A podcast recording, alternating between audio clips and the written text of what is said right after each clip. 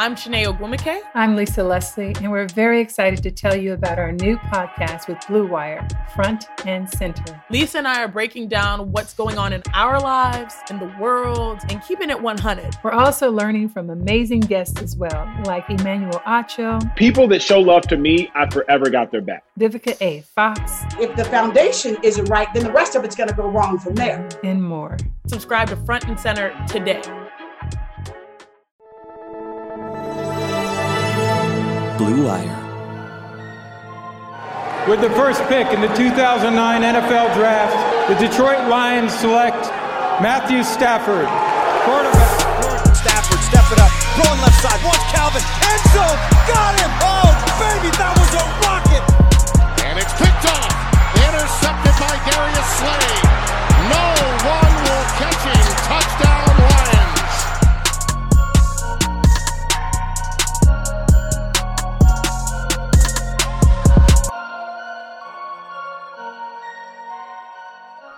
Hello and welcome to another episode of the Michael Rothstein Show. I am your host, Michael Rothstein. This episode brought to you by Indeed and by Bet Online. Thanks to both of our sponsors as well as Blue Wire for hosting this podcast as they have done each and every episode. So, not a ton of things going on here in the world of the Lions on Tuesday, which at this point should not be a huge shock because the trade deadline has passed. Remember, it's only a week ago that the trade deadline happened, and the Lions kind of just are where they are at the moment. We know where things stand, and that's the case. Plus, it is mid-season, and instead of five keys on tomorrow's show, we will have a full mid-season review of where things stand eight weeks in, where things are going to go, and we're going to obviously get to some more of your questions. And on the back end of this podcast today, we'll get to some of your questions as well. But we'll also get to one of your questions in the front end. And then after that question, we will have our interview with Detroit Free Press beat writer and good friend of mine and frequent guest on this podcast, Dave Birkett, to break out what's going on with the Lions at midseason, what could happen in the future, what could happen with Bob Quinn and Matt Patricia and Matthew Stafford, where things have gone wrong, where maybe some things have gone right. All of that coming up after the break. But before we get there, just wanted to get to at least one of your questions before the break. And that question comes from Josh Haraski, who's at Haraski Josh on Twitter. He asks, is it possible the Lions retain Matt Patricia and Bob Quinn despite not having played meaningful games in December due to the abnormal COVID season? So, realistically, maybe. And I know that's probably not the answer you want to hear, and I wouldn't say it's probable. I wouldn't say anything like that, but COVID to me is the one big outlier in all of this. Now, the Lions haven't been as affected by COVID in season as some other teams, as we've seen around the league. They haven't had a game moved because of COVID. It's been close. Obviously, the Saints game was one that bore a ton of watching back in week four, but that's just the reality of it. Although that's more on a macro level. On a micro level, the players are dealing with the COVID situation every day. So are the coaches. We all know what Matthew Stafford went through last week, not being able to see his family and basically being stuck in a hotel the entire week. So we understand all of those things. I say it's possible only because basically, and I'm trying to think of the right way to phrase this, that you don't know what the financial situation is going to be. And Bob Quinn and Matt Patricia are both under contract till 2022, so you're paying both you're paying both of those guys out. Some of the coaches are going to be under contract, so you're going to have to pay that out if it ends up being an entirely new coaching staff. And it's not clear what some of those contracts are because usually we don't hear much about assistant coaching contracts. So that's part of this. And on top of the fact that you're going to have to pay a new coach and a new general manager, and then there's obviously the quarterback question and the Lions have not had any fans yet, other than friends and family. And considering their rise in cases, one would think that that might not happen down the road. that's just me speculating, of course. So there is a financial component to this. However, Sheila Ford Hamp, when she talked in June, last time she talked, only time she's talked so far, basically said that major improvement is still the goal. And it's not like she didn't understand what was going on with COVID at that point. This was at the end of June. She even said, I remember we asked about, you know, do they have to make the playoffs? Is there a number of wins that you have to have? And she said, listen, I don't want to put any of that on anything because I know it's potentially going to be a weird year, a strange year, as frankly everything in 2020 has been. That's the last part. Me saying that. So she at least understood that and knew what she was saying in June when she still said major improvement. So I would imagine at the end of the day that COVID is not the reason. However, the virus, as we've all seen, goes in unpredictable ways. So I, I don't know for sure, but I, I have a tough time seeing that just because of what Sheila Ford Hamp said in June. And if they do decide to retain them again, obviously the question for her would be, well, how much did COVID play into this? Because so far, there has not been improvement that we have seen, or major improvement that we have seen, without a doubt. And I think that everybody would agree with that. So that is where I think that stands. We get more into the whole job security question with Dave Birkett right after this break here on the Michael Rothstein Show. Even though sports had a break, your business didn't. You have to keep moving, and that makes hiring more important than ever. And Indeed is here to help. Indeed.com is the number one job site in the world because Indeed gets you the best people fast. Unlike other sites, Indeed gives you full control and payment flexibility over your hiring. You only pay for what you need. You can pause your account at any time, and there are no long term contracts. Plus, Indeed provides powerful tools to make your search that much easier, like sponsored jobs, which are shown to be three and a half times more likely to result in a hire. With 73% of online job seekers visiting Indeed each month, Indeed is going to get you the important hire you need, just like they have for over 3 million businesses. Right now, Indeed is offering our listeners a free $75 credit to boost your job post, which means more quality candidates will see it fast. Try Indeed out with a free $75 credit at Indeed.com slash BlueWire. This is their best offer available anywhere. Go right now to Indeed.com slash BlueWire. Terms and conditions apply. Offer valid through December 31st.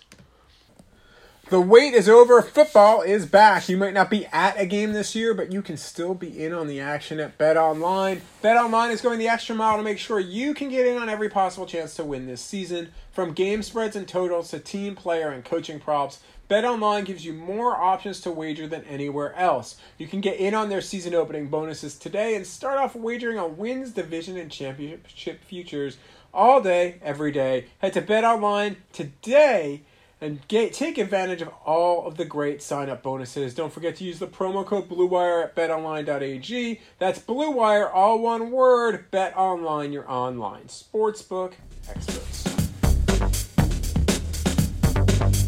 My next guest, a familiar face, even though you won't be able to see his face here on the Michael Rothstein Show. So, a familiar voice.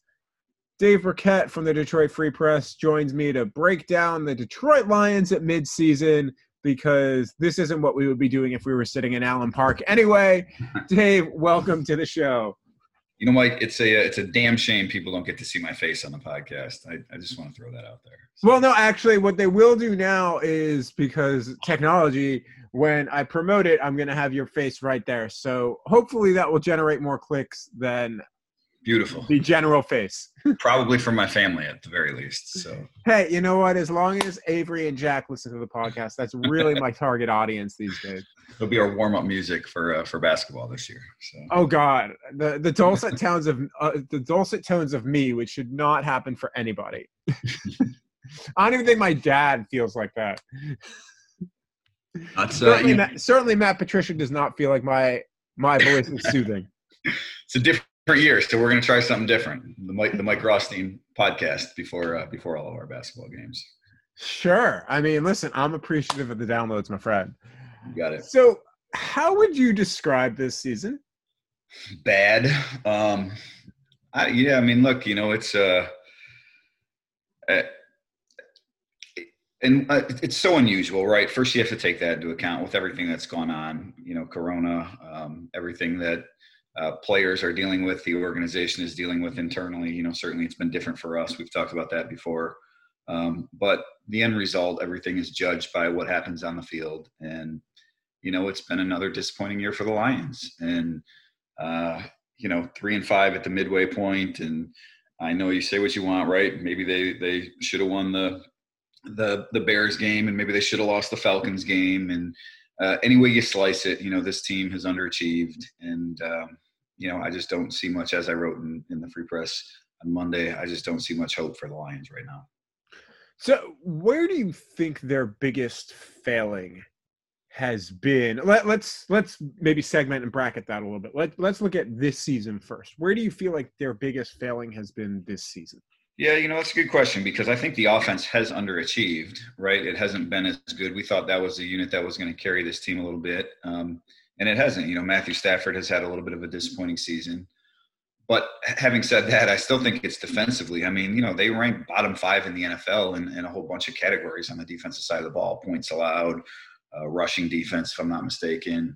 Um, you know, in, in the fact that um, I, none of these guys, I, I, never thought that they were they were making these these huge game changing blue chip additions to this defense. Jamie Collins, Danny Shelton, Nick Williams, the free agents, you know Jeff Okudah in round one, even like guys that were all of a sudden going to turn this defense into a top five unit. But um, three years in, and I know you said just focus on this year, but three years in, this defense should not be as bad as it's been. And there's a lack of talent. There seems to be a lack of continuity. Obviously, the substitution issues of late um, the defense is still the thing that I think offensively they you know they give themselves a chance at least defensively. Uh, oftentimes they they blow that chance. Is that I mean like we were talking about like being a surprise there. You and I talked when we did the podcast at the start of the season that the moves they didn't make on defense still had concerns even then.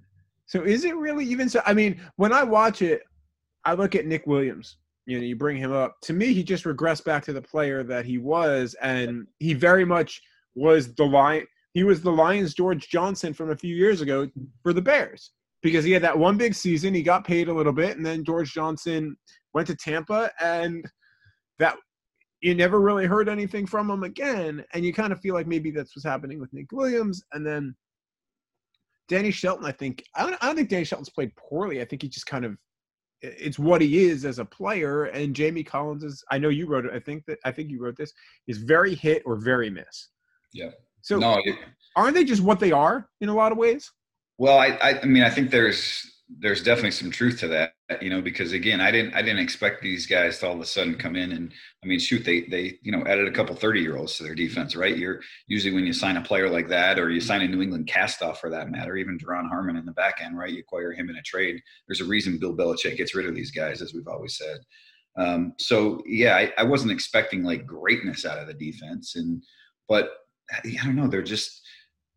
They, the lack of continuity on that side of the ball, the lack of playmaking ability, the, the lack of being able to do anything that um, you know really seems to make an impact is that's what you know befuddles me the most that you know they just they continue to not be able to stop the run. You know they continue to not create enough turnovers not get enough sacks. And yes that's that's a product of personnel but you know if you believe matt patricia's vision it shouldn't matter right? Like he wants all these guys that are interchangeable and do a bunch of things well. And and i've said it before that's not how i would build a defense right? I want some dogs on my defense. I want some guys that are the best at their position. Or really great at one thing right? If you can get after the passer um, you know, you're going to have a really good pass rush, and they just don't have anybody that can do that. They value versatility over, uh, you know, elite ability. It seems, and I don't think that's the right way to go about building a defense. I mean, and they get rid of the players who maybe have that quote unquote elite-ish ability. In, I mean, because their one elite yep. guy was Darius Slay, and he's say what you will about him and Matt Patricia and all that. He's not playing, even though Philly's not good. He's not playing poorly. At least statistically, it looks like. Right, and you know, I think that'll be one of the failings of Matt Patricia's regime here when it's you know all the buttoned up in a few weeks or months or whatever it is. Is that you know he never found a way to um, you know work with some of the the best talent that he had and, and push some of these guys out the door. And Darius Slay, I mean, look, Slay's a, a good player. You know, he's not a Hall of Famer, but he's a, he was a good player for the Lions. And Quandre Diggs, you know, he was a good player and uh, you know, even before that, you go back to 2017, Golden Tate, say, you know, same boat. He wasn't even at Slay's level, but he was a good player. But you got to figure out a way to work with some of these guys. And uh, Matt never did that, uh, at least the, the first couple years. And and they, you know, reverted back to wanting some of these, you know, these Patriot guys, even though maybe they were at the end of their careers or whatever it was. And so I just, um, you know, I, I think a lot of that falls on, on Matt Patricia and his you know the the lack of flexibility that he had as a coach. It's interesting that we're talking about some of this because you mentioned some t- substitution issues before. Duron Harmon talked yes on well, we're recording this Tuesday. He talked Monday. You're going to hear this Wednesday. All right, Duron Harmon basically says I'm going to now count defensive players every mm-hmm. play. A couple things there. One, shouldn't that really be on the coaches and not on Duron Harmon? And two. Yeah shouldn't theoretically Duron Harmon have been doing that already? Uh, yeah, I mean, obviously it's it's on the coaches and not on Duron Harmon, right? You know, Harmon's just a leader. He's trying to, you know, make sure that it doesn't happen again, and you know, give him credit for that. Um, I don't know, you know, that, that might be Jamie Collins because he was the guy that that sets the huddle. I mean, you can see him in the play the other day where he's waving towards the sideline right as they snap the ball, looking for the, you know, the the defensive end that wasn't out there. Um, so I don't know, I don't know who, you know, who that responsibility, who's tasked with that responsibility, if that's Harmon or, or Collins. But yes, somebody should be doing that. Um, certainly, that changes. You know, quick quick change situations or you know tempo or, or different things like that factor into uh, you know when a player may recognize that. But uh, in my eyes, this is you know 100% on the coaches, not on the players. No, I'm with you. It was interesting, however, uh, when I was watching Monday Night Football last uh, Monday night, and yeah, I'll admit, like I tortured myself a little bit and watched that. Mm. you saw they showed New England's punt returner, and you could see him actually pointing and counting each guy, right, on punt return. And I was like, "Huh, all right." Like, so there is some validity. yeah, no, I think you know. Um, again, everyone has you know different responsibilities, and I, I think a linebacker is, is tasked with that a lot of times because he's the one relaying the defense you know he sees he sets the front he sets the that front seven so he sort of knows that count maybe that's harmon or whoever in the back end to make sure they're lined up right but um, regardless of whose responsibility it is i think it's a poor reflection on, uh, the coaching staff that it's happened three times in two weeks do you think i mean i know we're harping a lot on the defense but even so y'all obviously don't see the tv broadcast i'm not traveling this year so i see it on road games at halftime on sunday Melanie Collins said that Matt Patricia really said that in halftime they really, you know, he talked to his team about focusing on stopping the run. And then Dalvin Cook, it didn't matter. Like, is that is that where it's just at with this defense, where Matt Patricia can almost say whatever he wants, but it's just not going to matter because the personnel isn't there? Or do you think it really is maybe a failing on the coaching staff, or is it realistically, and this is maybe probably the answer, everything?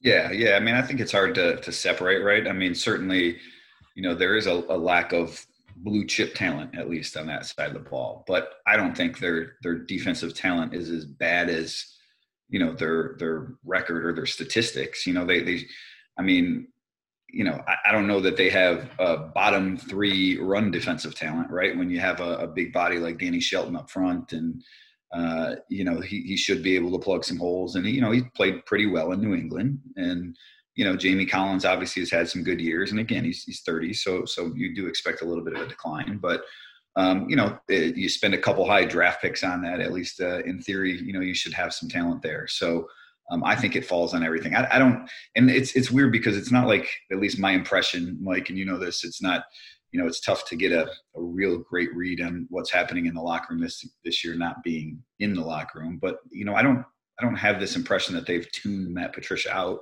I just I don't know if for whatever reason things don't seem to be clicking, and part of that may be talent, and part of that I think is the way the coaches use the talent. I mean, Mike, look, eh, look, I fully admit, you know, I'm, I'm there's a, a lot of football people out there that know a whole lot more than me. And that's why I tend to rely on those guys when it comes to evaluating talent for the drafts or on pro teams across the league or whatever. But I just don't get why when you're the Lions and you're essentially playing Danny Shelton and Nick Williams and and uh, John Penisini, right? That's your like run defense, right? Well, you're not getting any pass rush out of there. Like that seems easy for me as an offense to to combat and and to you know scheme against. And then when you come in with Trey Flowers when he was healthy and Romeo Okwara and, and no one else, uh, you know, on the defensive line, really, you got a couple linebackers that are helping pass rush. Well, it's sort of the same thing. Like that seems pretty easy to attack. Like you know what's coming, and so. Uh, as much as the the Lions can talk about having these versatile guys and guys that do different things and wanting to scheme up their their defense to be able to stop any kind of attack. Like that's not the case. At least I don't see that being the case because these guys seem to have such limited roles. John Penisini, not a pass rusher, big body, maybe a run clogger, right? Same thing with Danny Shelton, Nick Williams, not getting any pass rush out of him. So and Trey Flowers, I think he's a really good run defender, but he's not an elite, you know, pass rusher, but he's he's probably their best defensive player up front. So I don't know. I just I think the way it's constructed, uh, you know, the the ideology behind it, um, I've I've had some problems with this defense from the get go, and I think we're seeing that play out again here in year three.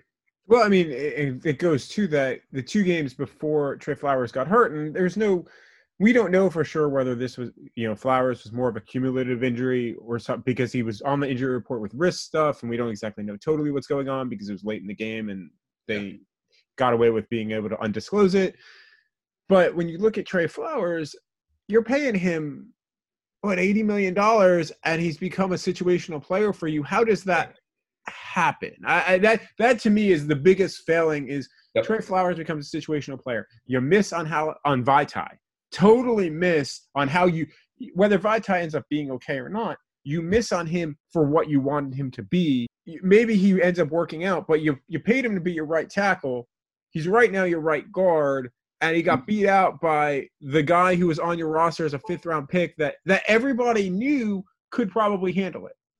So what who's a who's that on? Is that on Bob Quinn? Is that on Patricia? Like where does that lie? I mean, and then that doesn't even get into Jesse James. Well,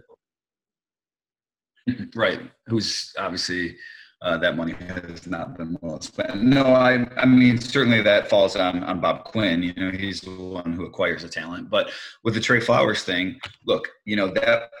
I mean, he was a Matt Patricia guy, right? They were good reason. I mean, fit the defense, and he is a good player. But when you pay a, a defensive end, you know, eighteen million dollars a year, you expect to get some some significant pass rush out of him, and that's not Trey Flowers. And for the coaching staff to now use him as essentially a situational pass rusher, that's misusing right? He needs to. It, when you're just playing Danny Shelton and John Penisini and Nick Williams as your sort of you know three down linemen in your run defense, like that's limiting what you can do because none of those guys can get after the passer. Trey Flowers can at least get after the passer and affect the pocket, and I think he's a, a really good run defender. So I, I don't like the way the Lions have, have used him or used him before his injury at least.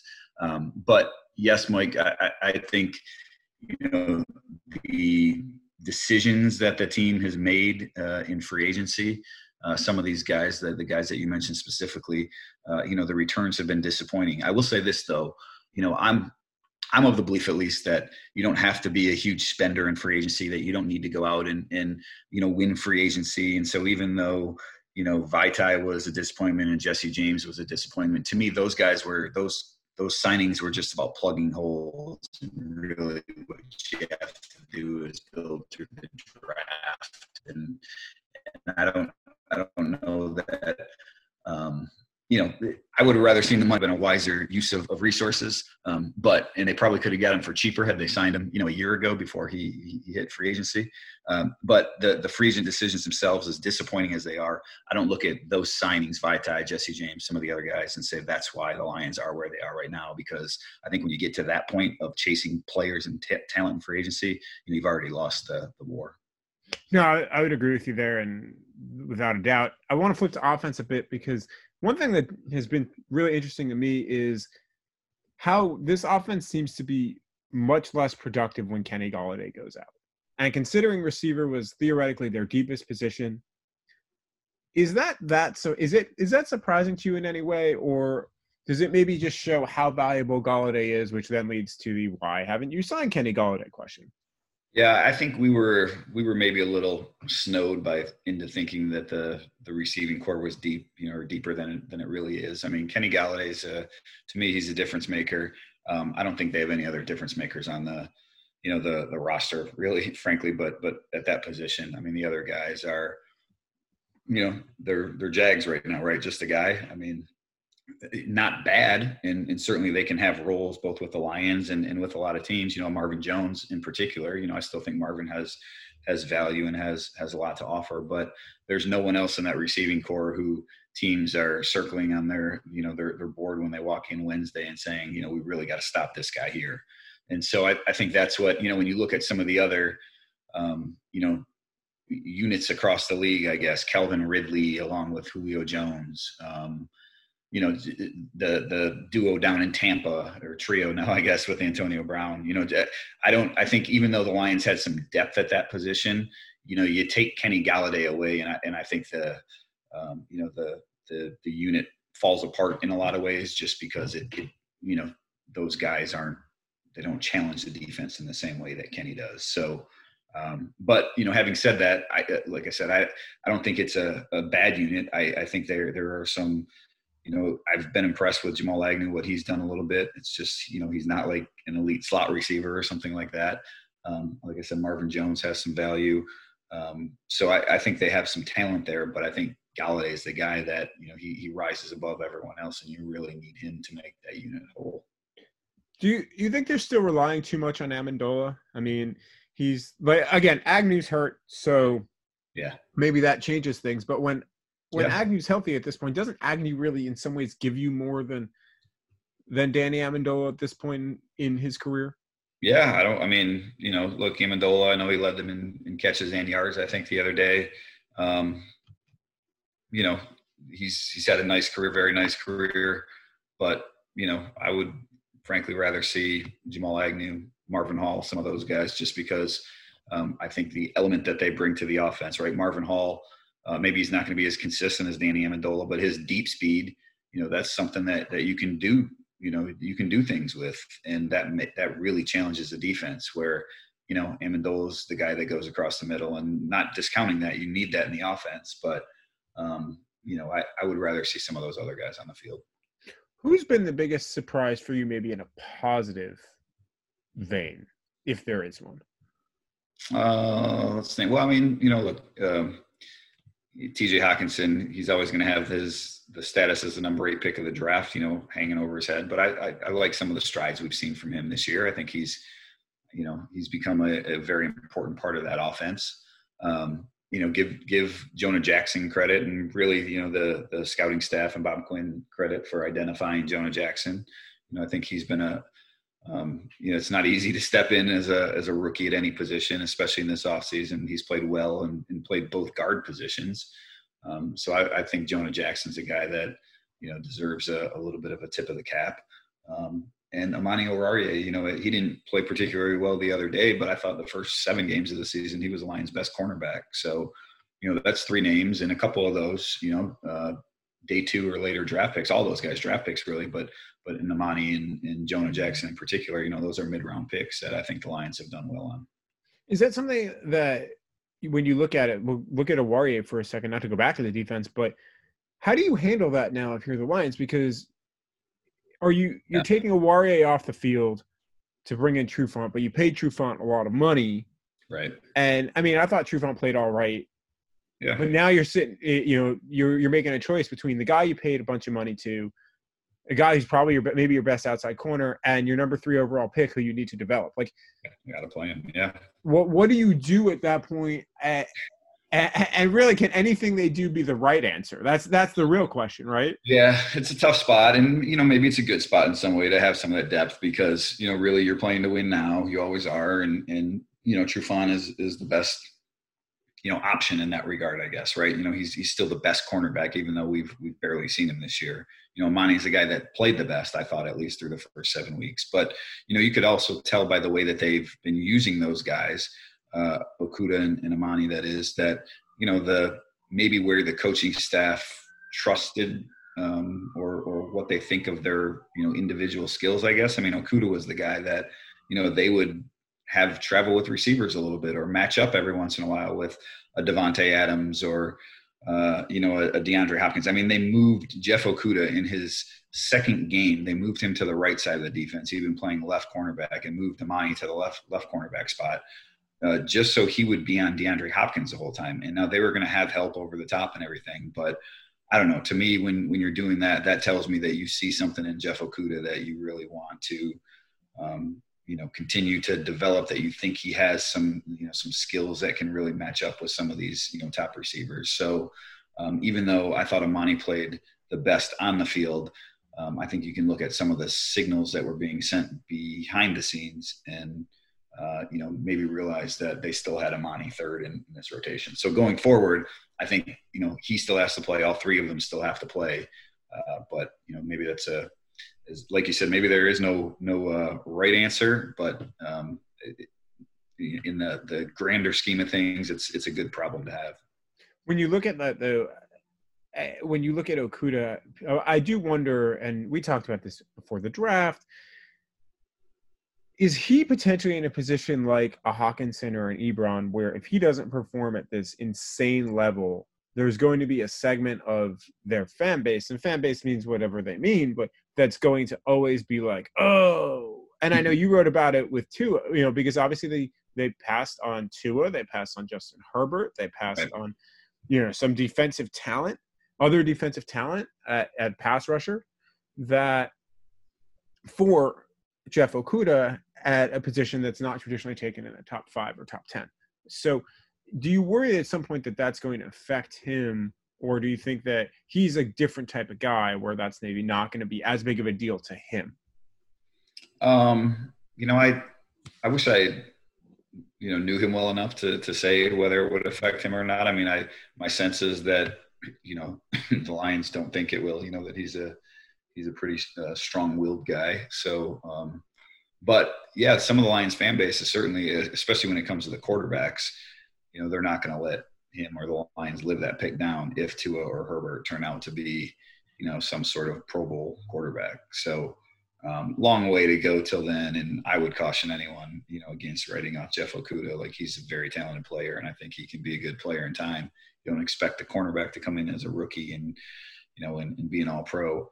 Um, so I, I, think the Lions still have, uh, you know, a, a, good player there. Um, but yeah, for a lot of fans, you know, it's going to be tough to to look at what those quarterbacks in the AFC do, and uh, and then look at your cornerback, and if those quarterbacks are any good, think that you made the right decision.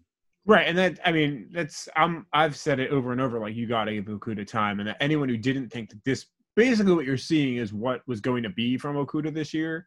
Yeah, like you, you had unrealistic expectations, like much like Hockenson last year, frankly. No doubt. And I think the value of a cornerback in today's NFL, too, and, and I know there are people who would disagree with that, but I think the value of a cornerback in today's NFL, if you get a really good one, I, I absolutely think he is worth a, a top five pick. You know, I, I, uh, I'm, I'm a little more lukewarm on, on taking a tight end that high, uh, but I don't, I don't necessarily have a problem with taking a cornerback that high because I think, you know, cornerbacks can be game changers. They can be some of those, those blue chip players, you know, at a, at a very meaningful position if you find the right guy quickly on Stafford, do you think that and this is something that I've kind of debated internally. We've even talked about, you know, not publicly. Like, do you think that this is maybe the last eight games for him in Detroit? And I know that there's so much that goes into yeah. that, right? Whether Bob Quinn and Matt Patricia are still here, whether even maybe one of them is still here, might frankly be the decision might be the decision maker. Yeah. But do you um, get the sense that that that that this might be it? That fans should probably kind of like Calvin, kind of like you know some other players in the past, like enjoy this while you're seeing it.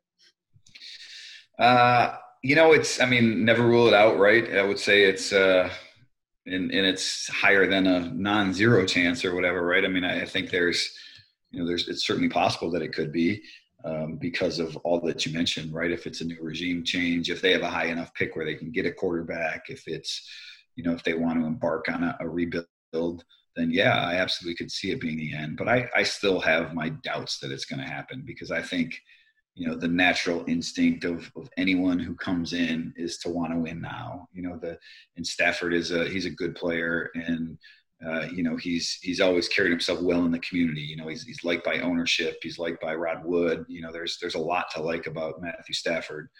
Um, and so i think you know uh, even though he is going to need a new contract again in a year or two at most if you keep him but i think you know a year maybe um, that uh, i think the chances are still better that he's here in 2021 than he's not. I got the sense, and maybe this is me reading too much into stuff, and it goes back to like we talked about, not being in the locker room this year is given has been much tougher to gain the pulse of players, of certain players, of the team, of a whole bunch of stuff. But hearing him on Sunday, that's the most I felt like mentally exhausted. Yeah. Now, granted, he had all of the COVID issues, all the stuff with his family, but that was the most mentally exhausted I think I had ever heard him after a game or even after anything.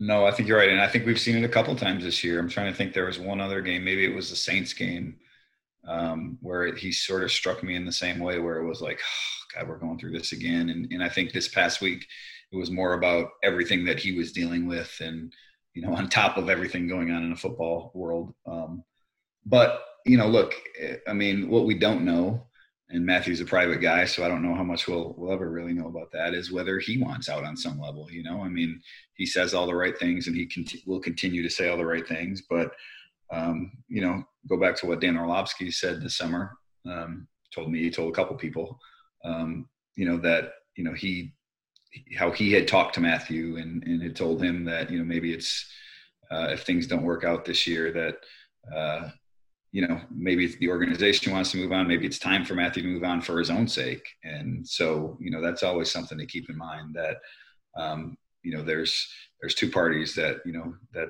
that uh, are part of this whole thing here. And so, you know, maybe, maybe a, a split does come, but like I said, you know, Matthew is, you know, he's a guy that's all about football.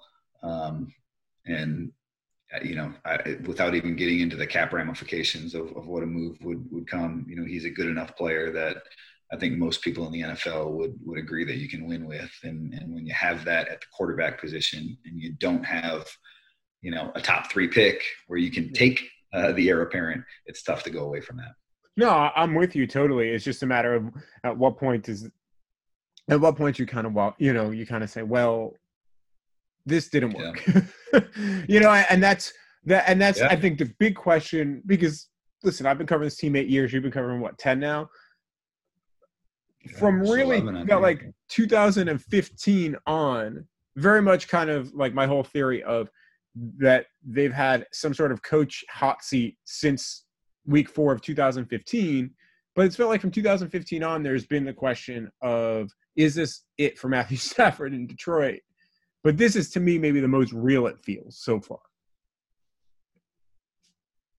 Mike, I you know I wrote that uh, I don't know when, probably back September, late September, early October, that this was the biggest crossroads season for the franchise because even though there were some of the, that talk about Stafford, you know, early on in his career, not not really early on, but you think about it, right? 2009 when they draft him, the biggest crossroads since Matt Millen is because 2009, uh, you you were starting over, right? Even when Schwartz left uh, when Schwartz was fired in 2013, like there was no talk about getting rid of Stafford then. He was a young guy and he, you know, was two years removed from 5,000 yards and, and, everyone saw the talent. So they, they weren't at the complete crossroads then. Uh, when they get rid of, of, uh, you know, that, that they make those changes in the 2015 season, right? Midway through the 2015 season, you know, maybe, you know, maybe there was some debate about what was going to happen, but I think Stafford was still young enough in his career that there was no real sense of, all right, you know, Matthews, you know, Matthew could be a part of this thing too. Bob Quinn comes in, you know, they redo Stafford's deal at some point. They seem like they're married to him. So even when he fired Jim Caldwell, Stafford wasn't going anywhere. And now this is the the year where Patricia's job is, you know, uh, in jeopardy to be kind. You know, uh, Bob Quinn, who knows what's going to happen there at the GM spot, the quarterback spot you know this is really the the one year where you can look at it and say well you know he's 12 years in and he's 32 about to be 33 and he hasn't won anything and we'll see where they pick and you know there's a lot of factors but i think this really is the one year where all three of those things are sort of coming together, and you could see a, a massive change. I don't, I don't, you know, again, if I'm a betting man, I don't think all three of those those things are going to happen, but um, it certainly has to be on the board at least. Last question: Where you where do you see this thing ending up at the end of the year? The rest of the way, like when we're when we're sitting there in week 17, watching them play Minnesota at Ford Field, if that happens because of COVID, where where do you think that that this all ends up? Um, I mean, you know, I don't. uh I mean, look, all signs point to them, you know, making a coaching change. I mean, I'm certainly not going to predict that here or call for that, you know, here. Um, but you know, all signs certainly point to that happening right now. So, you know, if they, if that was what happened, uh, what's their last game? January 3rd, come January 4th, and it wouldn't surprise me. You know, wouldn't surprise me if it happened earlier, if they have a couple more losses. But, um, you know, that being said, um, I, you know, I don't, again, we talk about the the major turnover and the major changes that are coming, um, it's, it's it's sometimes tough to do like what the Dolphins did, where you trade away all your good players and you, you hit rock bottom, and, and then you you hope to you know hit on the right coach and the right quarterback, and you know have a bunch of of assets like they do. And so I don't, I don't know that that the Lions are at that point. So um, I do foresee some changes. Uh, you know, expect some changes to be coming this off season, uh, but we'll just have to wait and see how how drastic they're going to be. I mean, barring some sort of miraculous playoff run here where they, you know, go ten and six and somehow you know earn a wild card spot, um, that's what I'd be that's what I'd be betting on at least. Dave, as always, thanks for coming on, man. I appreciate it. It's always a pleasure. You got it, Mike. Anytime. I want to thank Dave for coming on the show. You can follow him at Dave Birkett on Twitter. Always enjoy when Dave comes on the program. You get a little bit of insight and a little bit of the feel of our conversations in the press room back when we could go into the press room before COVID hit back in prior years. So I always love when Dave comes on the program. I want to take just a minute here to thank all veterans here on Veterans Day. Uh, my grandfather, who died a few years back, was a veteran of World War II, and you know he's he told me some stories over the years. Um, miss him every day, and uh, I'm grateful for his service, and I'm grateful for the service of all of my listeners who are veterans. We've talked a little bit, at least some here and there, and just so so grateful for all of you. I know that I've said grateful a few times, but that's really the best word for me to to describe it. Uh, one of my close family friends, one of my brother's best friends, Tommy Hind. I don't even know if Tommy listens to this podcast, but he is a veteran as well, and that dude means the world to me. He's like a brother to me. So, you know, obviously think of him every day uh, as he is hanging out in New York and back where, where I'm from.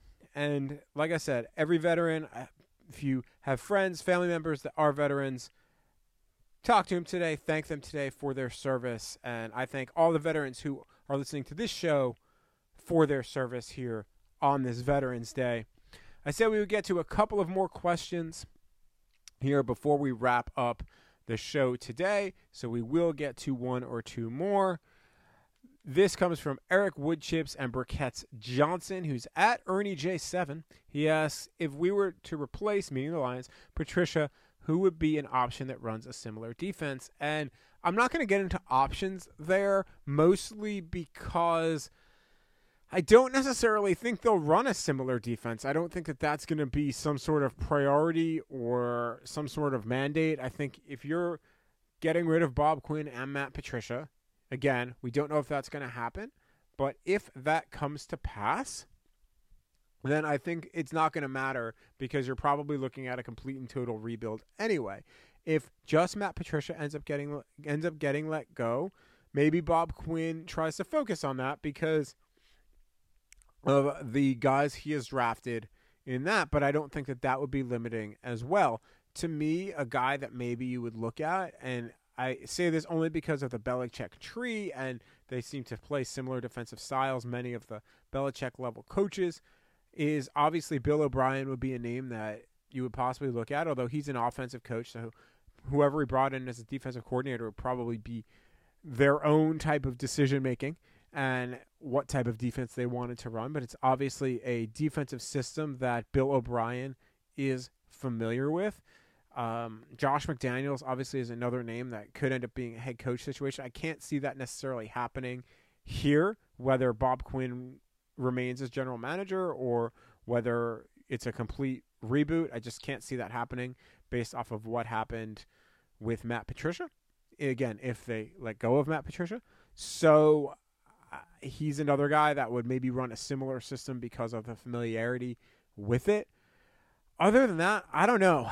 That's a tough question, but I think that if you are looking to mimic what they've got with the personnel they've got, it's a very specific system. That's tough to do. So I don't necessarily think they would go down that road. But those would be two guys if you're looking for that general idea that maybe would run similar systems. But I don't get the sense that I, I, don't know. I, that just is me kind of spitballing there a little bit. Uh, we'll take one more question, and I'm taking this one mostly because I don't know. It really struck me as as a difficult one, only from I know that there are definitely fans that feel this way, and I don't think it's a fair thing to feel. Which comes from Paul Jackson, which is Paul M Jackson nine. Do any of the Lions actually care? And I can tell you wholeheartedly and 100% yes, they care. The Lions players, the Lions coaches, they absolutely care. You can see it if you've watched the Zoom calls with the players that talk to the media on a regular basis. In Duron Harmon, you can just hear the frustration and the passion and just the the anger that's that's there with how they've been playing when you listen to him on Monday, when you listen to him back in week three and week four, whenever he talked uh, in September. You can hear it in Matthew Stafford because Matthew Stafford pours everything into this. I mean, think of what Matthew Stafford did because of a close contact situation. Think of the situation he had, and you know, I mean, he had to rush home and, and almost break protocol because of his family, and it was, you know, you could tell what that did to him last week and how much that all weighed on him. But to say that these guys don't care is just I mean, that's that's ridiculous. That's fallacy. That's I mean, I've been in locker rooms where you know, it's been bad seasons where it's been hard.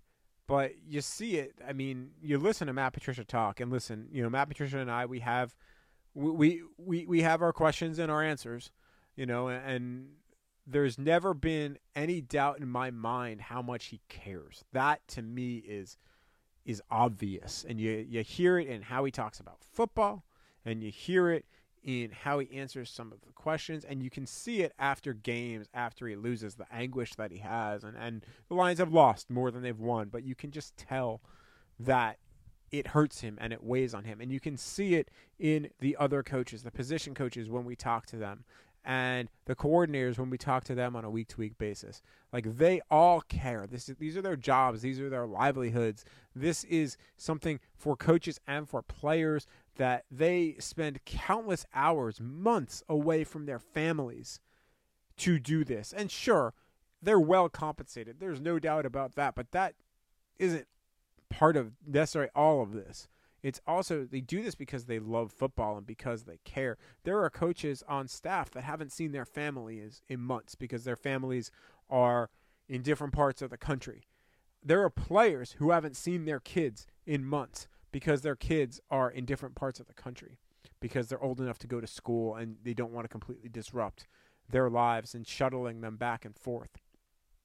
So to suggest that they don't care when they're spending all of that time away from the people that they love and the people that they that matter to them, man, that that's really tough and that's that's rough and that's not fair because they do care.